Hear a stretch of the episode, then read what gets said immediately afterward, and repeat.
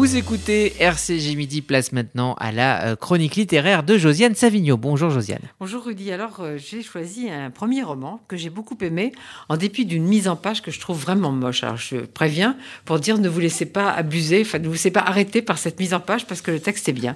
Ça s'appelle Le silence, euh, le silence des matrioshkas d'Anne Bassi aux éditions Bérangel. Alors je me suis un petit peu renseignée sur Anne Bassi que je ne connaissais pas.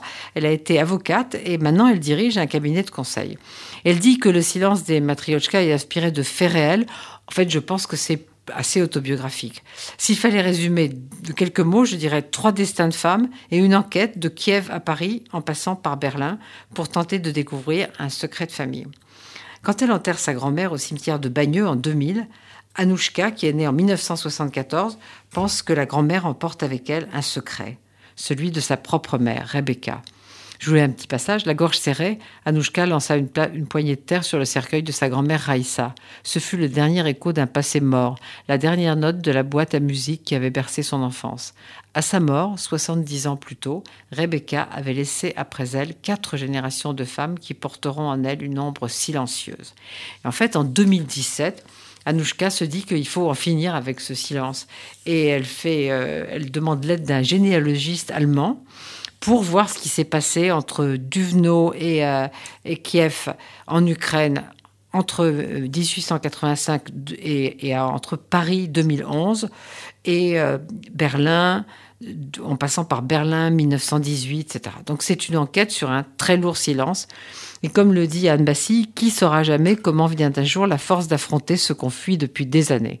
C'est vraiment un silence qui avait recouvert toute la famille. Alors pour vous donner un tout petit aperçu et vous donner envie d'aller plus loin, il faut essayer de savoir qui est ce Salomon Birnbaum qui a déclaré morte à Paris en 1930 Rebecca Birnbaum, née à Douvenot le 22 juillet 1885. Est-ce que c'est un mari? Est-ce que c'est un père? Est-ce que c'est un frère? Il signe professeur Salomon Birnbaum. Et puis de quoi est morte cette Rebecca? Alors je vais vous laisser le découvrir. Je vais vous dire seulement que cette enquête euh, met, fin à une espèce d'obsession qui était chez Anouchka. Elle était obsédée par la mort. Et grâce à cette découverte-là, elle va en finir avec cette obsession. Elle va se, enfin se sentir, euh, euh, comme il dit, euh, si mort il y a, ce n'est jamais que la suite de la vie. Alors, dans l'épilogue, Anne Bassi dit qu'elle n'a pas cherché à connaître les détails authentiques de la vie privée des personnes que je cite.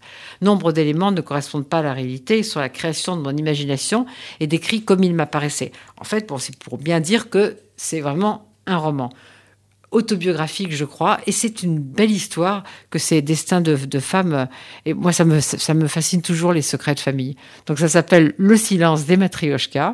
Il y a une jolie couverture, même si l'impression à l'intérieur n'est pas bien. Et c'est aux éditions Bérangel, auxquelles je recommande de faire de meilleures maquettes.